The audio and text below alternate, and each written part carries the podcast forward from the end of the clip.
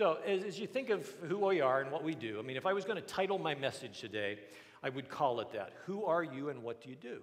Because as I have made a transition from just being a pastor to working with pastors and, and having a pastor of my own now in a local church, one of the things that has also changed for me personally is, is the way that I read Scripture.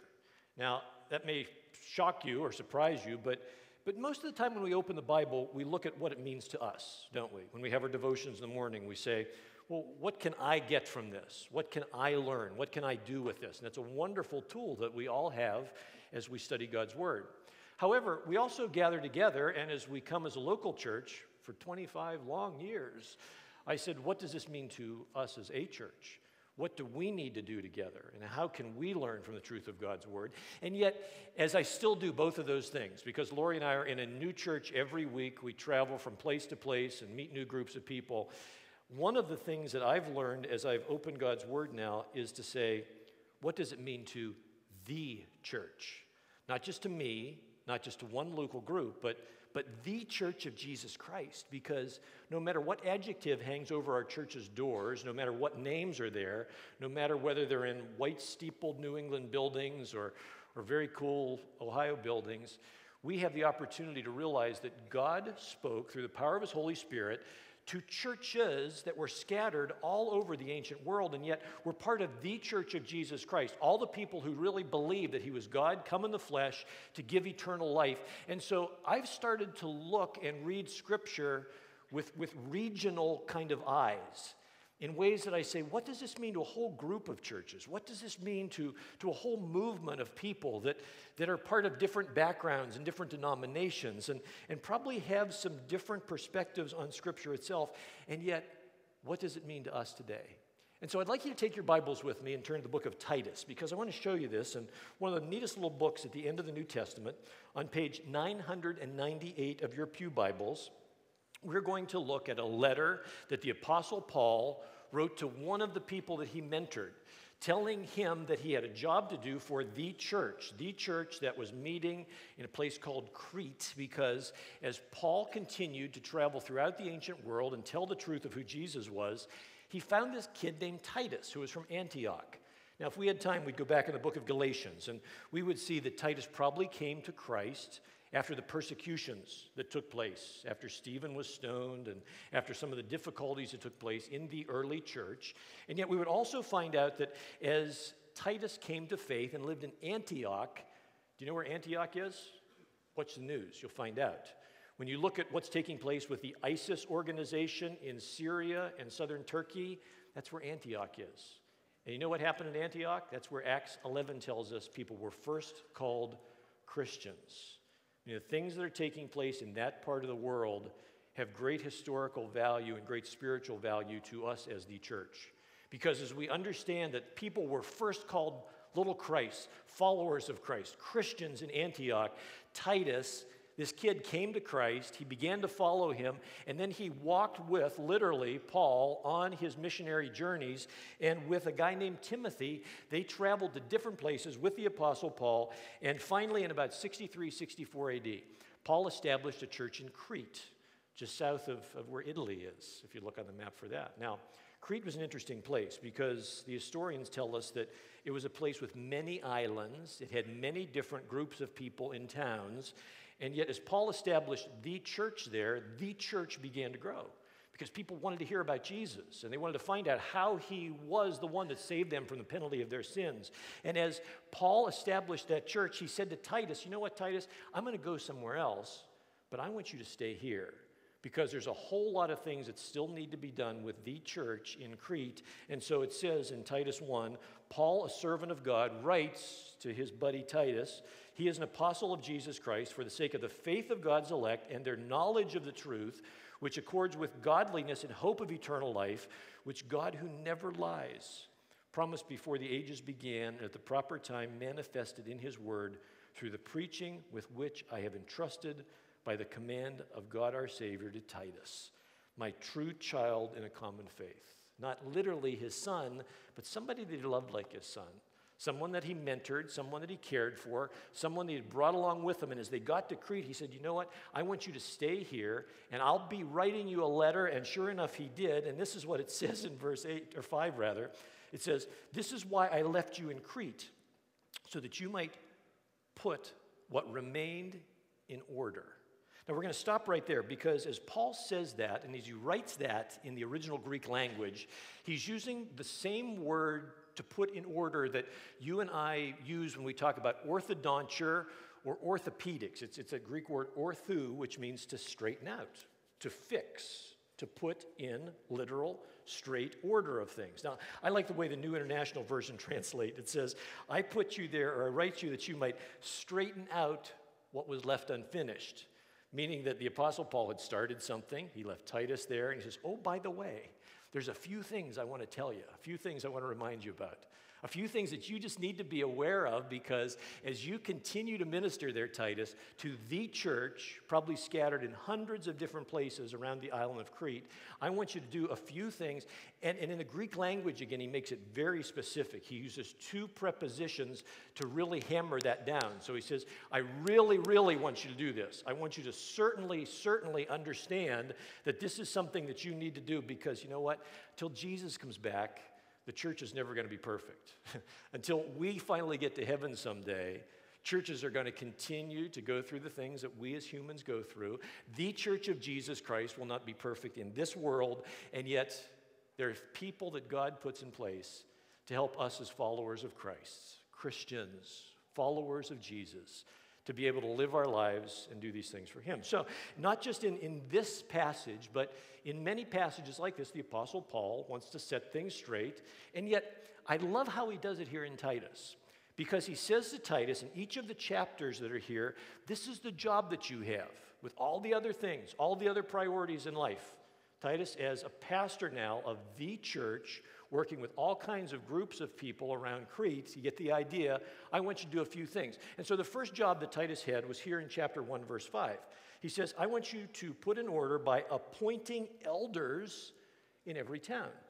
And so he says, I want you, Titus, to make sure that every one of those little churches, those little congregations, those little groups of people that are gathered all over the island of Crete have godly men who are leading them in the right way. I want you to point those elders. I want you to make sure that no matter how many church groups there are, no matter whether they're meeting in homes or behind businesses or in public places, no matter where they're at, Titus, that you appoint these elders, these godly leaders. Now, again, we need to realize if you haven't or you don't, that a church was very different back in the first century.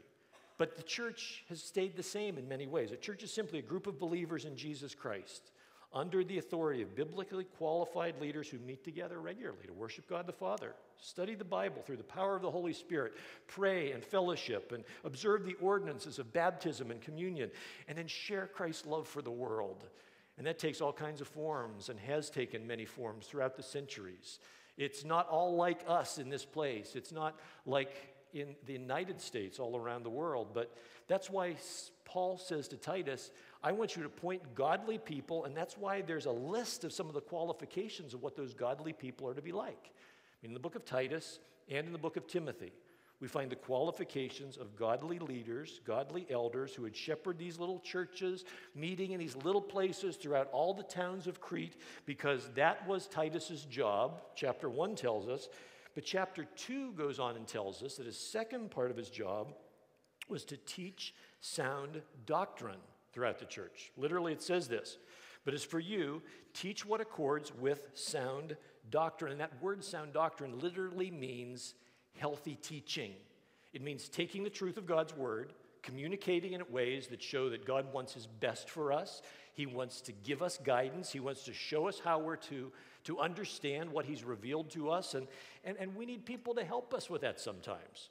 I mean, we need people that, that know the word and have studied the word to be able to teach that to us so we can teach it to other people. And so every church, every local church could have that right foundation of God's truth. And that's the same foundation that we build on today, isn't it? I mean, as churches gather together, looking different, being in different locations, meeting literally around the world today. The church of Jesus Christ, I am finding, is learning what unites us is much more important than what distinguishes us. What gives us the central truths from God's Word is so much more important than even some of the wonderful things that distinguish groups of Christians around our country and around this world. And the bottom line, the bottom line issue of what unites us is the gospel of Jesus, the good news that He died for our sins, that He was buried, that He rose again, that He's alive. There's an organization called the Gospel Coalition, and Together for the Gospel that's written We are brothers and sisters in Christ, united in one great cause to stand together for the gospel. we are convinced that the gospel of Jesus Christ has been misrepresented, misunderstood, and marginalized in many churches and among many who claim the name of Christ. And I'm going to grab this glass of water that I brought. Thank you. Yeah, thank you. Because we were partying at my aunt and uncle's anniversary last night. And so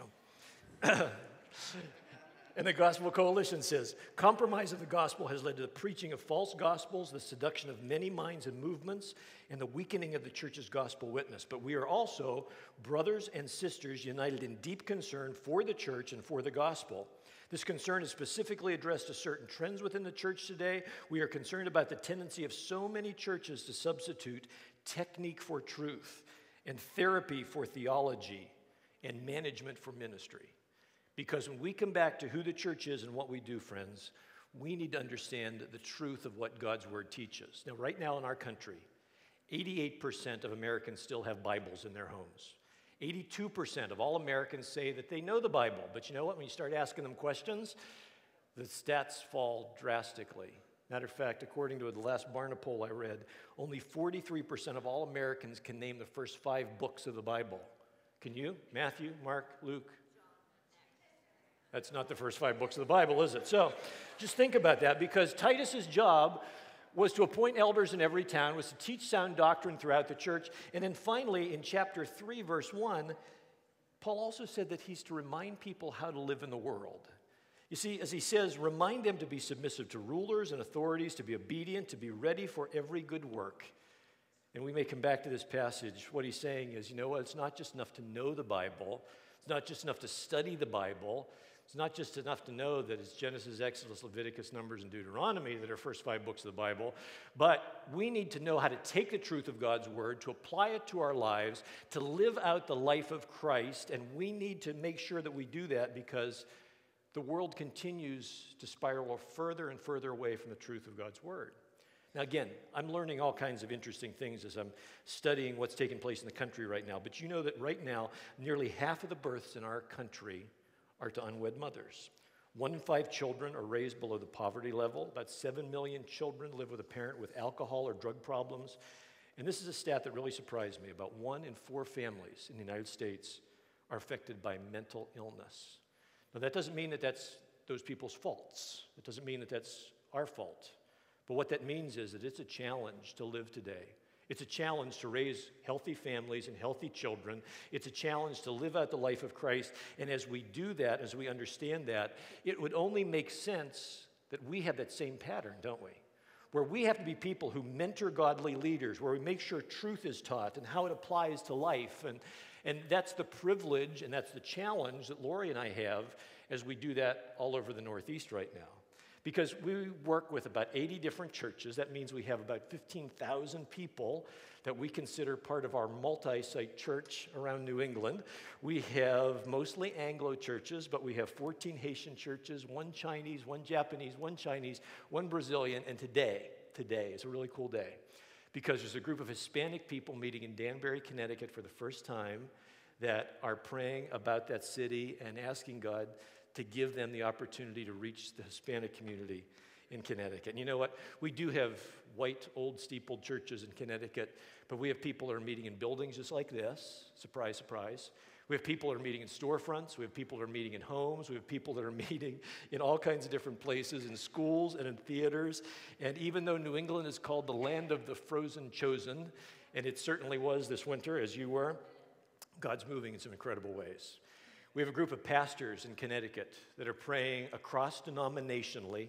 That means with people from the Assemblies of God and from the Southern Baptists and the Conservative Baptists and the Evangelical Free Church and the Covenant Church, that God will put a clear gospel preaching church in all 169 towns that we have in Connecticut. Now, it helps to be a little state to pray for a thing like that, but we have pastors that are meeting all around New England that, that are looking at how they can really make disciples who make disciples. We have a church of 30 somethings that is planning to affiliate with us, that, that is running about a thousand in a school, and they are really reaching people on the campuses of the universities that they're near. We have another group that has a vision to be able to put 10 different churches in the 10 largest cities of the Northeast. And as they're praying about that, and we're working together with that, we have ethnic church planters in Rhode Island, and we have a group of people that are praying round the clock in New York City with the Tim Keller School of Leadership and other people that have connected with each other to make sure that we believe that God is working some awesome ways. Now, again, because I'm one of your missionaries, I'm here to tell you about what we do. And if you want to pick up one of our brochures in the back by our little sign we have back there, you can find out more about what we do as a kingdom focused movement of churches. And, and frankly, one of the things that hinder us are the finances of being able to do that. And so, if you'd like to be involved in any way specifically with us, we would love for you to do that. Because, as I hope you realize, Lori and I love what God's called us to do. It is more challenging than we ever thought it would be, but it all comes back to looking at what God has called the church to do and looking again at this passage because as the Apostle Paul writes this letter, I wonder if we caught the commitment that he was really building his ministry on in these first few verses. Matter of fact, let's look at Paul's commitment in verse 1. He says he's a servant of God, an apostle of Jesus Christ for the sake of the faith of God's elect meaning that he wanted people to come to know Jesus. And he wanted to make sure that his commitment was to understanding as God was choosing people and they were making commitments of faith to him, that, that they were continually sharing the truth of who Christ was. Also, it says that he wasn't just concerned about reaching new people for Christ or starting new churches, but it says we also want to make sure that they understand the knowledge of the truth meaning that they needed to grow deeper in God's Word. They needed to understand the truth of how God was working in so many different ways. It's not just enough to know the basics of biblical doctrine and sound teaching. It's so important to live it out in a healthy way. And so he says in verse 2, he says, I want you to realize that this accords with all godliness in the hope of eternal life, which God, who never lies, promised before the ages.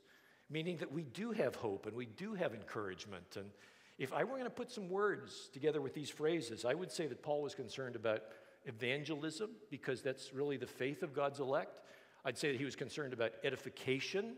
That means that he was really making sure that his churches gathered. They weren't just repeating the same things over and over again or only focusing on the gospel, but they were training in truth. And I would also say that they were committed to understanding that there needed to be encouragement along the way. You see, that's why we're putting these words up here now is because this is not just a lesson about the church in Crete. It's not just a message of what I do as a regional minister. It's not just an understanding of what Paul's commitment was, but it was realizing that this passage doesn't just start with, hey, you know what?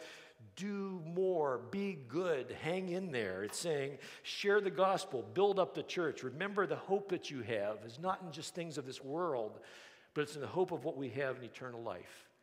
And I want you to know that I believe that that's an important message for you at Old North. One of the other things I've been learning in the process of seeing what God is doing in different parts of our country and through Converge Worldwide around the world is that I'm learning that there are two groups of churches that are growing in the United States right now two size churches, two age churches. It's the churches over 2,000, the mega churches, that are really growing. And it's also the churches of about 50 or less people that are growing in the United States right now. People want to be part of something really big, or they want to be part of something that is really pretty intimate. And you know what? Old North is in the stage of churches that are either plateaued or declining, according to the statistics that are across our country right now. Also, in the United States right now, it's churches that are brand new or churches that are so old that they're being revitalized that are growing. And it's those churches between about 40 and 150 years old that are struggling, which is again where we find ourselves as a local church, isn't it? saying that it's not enough for us just to know truth. It's not just enough for us to be committed to coming and learning, but we need to be people who are aware of what's taking place in our world, be informed about what is happening, and our commitment should be the same as the Apostle Paul's, is what I'm sharing with you today. We need to be committed to these things as a church and as the church. And if you get nothing else out of this message beside the truth of who Jesus is, I want you to understand that we need to be committed here at Old North to this commitment of evangelism, sharing our faith in Christ, and building people up in their faith. And yes, encouraging each other in the process, because as the world continues to spiral away from truth, you and I need to realize that in the kingdom of God, as we do the right things, it builds muscle. And while doing the same things over and over again is sometimes a sign of insanity and expecting different results, you know what else it is? It's a sign of faithfulness. Because when God calls us to the basic things that never change in this world, we need to be the kind of people that never forget them and we never let them go aside, and we are always committed to coming back to the things that God says the church is all about. Can you repeat those with me? Evangelism, edification, encouragement. Again, evangelism, edification, encouragement. And as I look back at the life of Old North folks, I see a couple of those things that are part of our DNA. I mean, when Lori and I came here in 1988, we were 30 years old, and it wasn't too long that we met Pastor Al Detter. He was serving up in Erie, and we connected with each other because we'd gone the same seminary together. He had more experience in ministry than I did, but we were committed to teaching God's word. I mean, that's all Dallas Seminary basically taught us to do was to teach the Bible, and, and we did that. And that's one of the cool things that happened here at Old North was because we just taught the Bible, since we didn't know any better, people started to come and people started to grow in their faith. And then we started to say, man, you know, we need to tell more people about Jesus. I mean, we need to tell people that are around us in our neighborhoods and our families that, that, that, Jesus offers eternal life as a free gift. And, and so we started to learn how to discern and to deepen and develop relationships with people. And we started to say, how do we talk to them about sharing the truth from the Bible and, and booklets and our faith? And we just started introducing people to Jesus. And, and you did that, and hundreds of you came to faith in Christ because God's Spirit worked with God's people, and we kind of got that deal of edification and evangelism. And you know what? As I look back in those days, as I see those blessings that God allowed us to do, that's why you're sitting in this building today, because we couldn't fit in the old one anymore. One of the things I really wish we'd have had a better handle on was that last one, that last one of encouragement. Because I wish I'd encouraged you more. I wish you'd encouraged me more. I could have used it as a 30 year old. I could have used it as a 40 year old. I could have used it as a 50 year old, and I can use it today, and so can you. Because while we sometimes focus on lost people and each other, we still can become critical and we can still become people who are looking for the things in life that best suit us. And I'm here today to tell you that's not what God wants. He wants us to be committed to evangelism and edification, and more than ever, put that DNA of encouragement into Old North and encourage Pastor Al and encourage the other guys on staff and encourage your elders to keep doing the things that God's called them to do. And realize that that's beautiful cycle of ministry that just continues as, as Jesus taught his apostles and they taught the early church and the church fathers and the martyrs and the believers through the centuries of monks and priests and reformers and, and dead guys that we quote all the time. Because over and over again, back in Titus 3, it says this it says, Remind them to be submissive to rulers and authorities, and to be obedient, and to be ready for every good work, to speak evil of no one, to avoid quarreling, to be gentle, to show perfect courtesy toward all people. For we ourselves were once foolish, disobedient, led astray, slaves without passions, or with passions and pleasures, passing our days in malice and envy, hated by others and hating others. But when the goodness and loving kindness of our God and Savior appeared, he saved us not because of works done by us in righteousness, but according to his own mercy, by the washing of regeneration, by the renewal of the Holy Spirit, which he poured out on us richly through Jesus Christ our Savior, so that being justified by his grace, we might become heirs according to the hope of eternal life.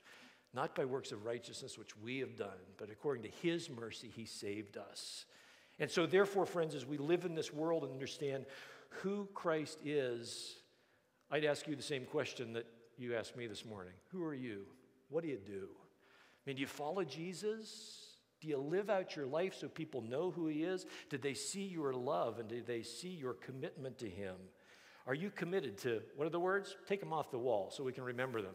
Evangelism, edification, and encouragement. Work on that one. Please work on that one. Because as we understand that the Church of Jesus Christ is still the hope of this world, we realize that there are many other things competing for people's attention and values today. And it's my prayer that this church and the church of Jesus Christ be incredibly, incredibly committed to these three things. Three things. Our daughter Sarah lives in Rochester, New York, a town kind of like Youngstown because while it once flourished, it struggles because of this. Friend wrote, We walked through the nearly empty, formerly flourishing space of the Kodak manufacturing plant near our home. The plant manager, a friend from church, sadly described how Kodak plants had been downsizing and closing ever since the advent of what? All right, cell, digital photography, cell phones, all that stuff. He says, We have a wish here. He said, We want to be the last one standing. And Kodak since abandoned most of its space in the campus. This week, the company announced the latest job eliminations. And the guy who writes this says, My friend from church is now gone. And I wonder, is the church the next to go the way of Kodak? I see some chilling parallels. Listen, Kodak dominated the photographic scene for over 100 years. It commanded an 89% market share of photographic film sales in the United States. Almost everyone used the brand, unless we were too cheap to do that. And it says the company's advertising language of providing a Kodak moment became part of our, our common lexicon. What happened since then has been a colossal story of failure and missed opportunities, a gigantic casualty in the weight of digital photography a technology that Kodak invented. Did you know that? Yes, that's right. Kodak engineer Steve Sasson invented the first digital camera when I was a junior in high school, 1975. And he later said, but it was filmless photography. So the management's reaction was, hey, that's cute, but don't tell anyone about it.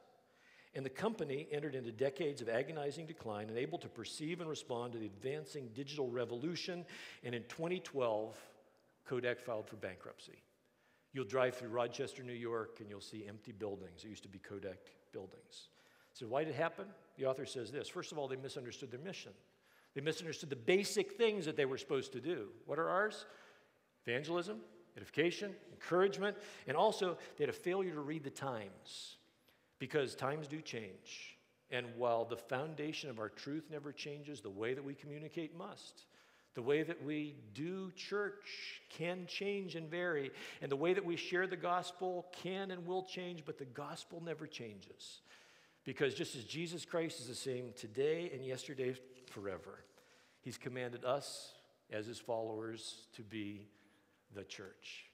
And it's my prayer that as Old North continues to grow and continues not to be a statistic in the middle of decline, but continues to trust God for what comes next, that you'll be encouraged by the truth of God's word, but you'll continue to share your faith with others, be built up in that faith, and see many, many, I pray thousands of more people come to Jesus.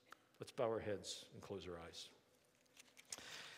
And as we do that, Father, I am just grateful for the truth of your word and how it speaks to us. I'm grateful that today, as we sit here and as we look at what Titus's job was so many years ago, and Paul's commitment was to build the foundation of your church, that we can build on that same foundation, but with some incredibly new ways and incredibly cool people that you will bring our way in the future. I'm so thankful, Father, that today the good news of Jesus has never changed, that He died for our sins that He gives eternal life as a free gift. And I would pray, Lord, if, if people are processing that in their minds and don't know for sure they have a relationship with Him, that right now, in the quietness of their hearts and minds, they might just think about that. And they might tell you, in whatever words they choose, that they know they're not perfect. They know they've sinned. They know that they are not holy. They are not like you. But they ask you, because of the sacrifice of Christ on the cross, to forgive the sinfulness of their lives, and perhaps even today make a commitment of faith in Him. Father, I thank you that that's the foundation that we stand on today of Christ and the apostles and the prophets. I thank you that, that we continue to learn and grow because of that. And I thank you that as we sit here today, followers of Jesus, that you have a purpose and you have a plan and you give us the adventure of that journey every day to be able to understand and more fully follow Jesus. I pray that you will bless every person that's heard the word taught today. I pray that you will bless the leadership of Old North. I pray that you will continue to guide and use these, your people, in incredible ways to introduce thousands more to Jesus. For it's in his name we pray, and all in agreement said, Amen.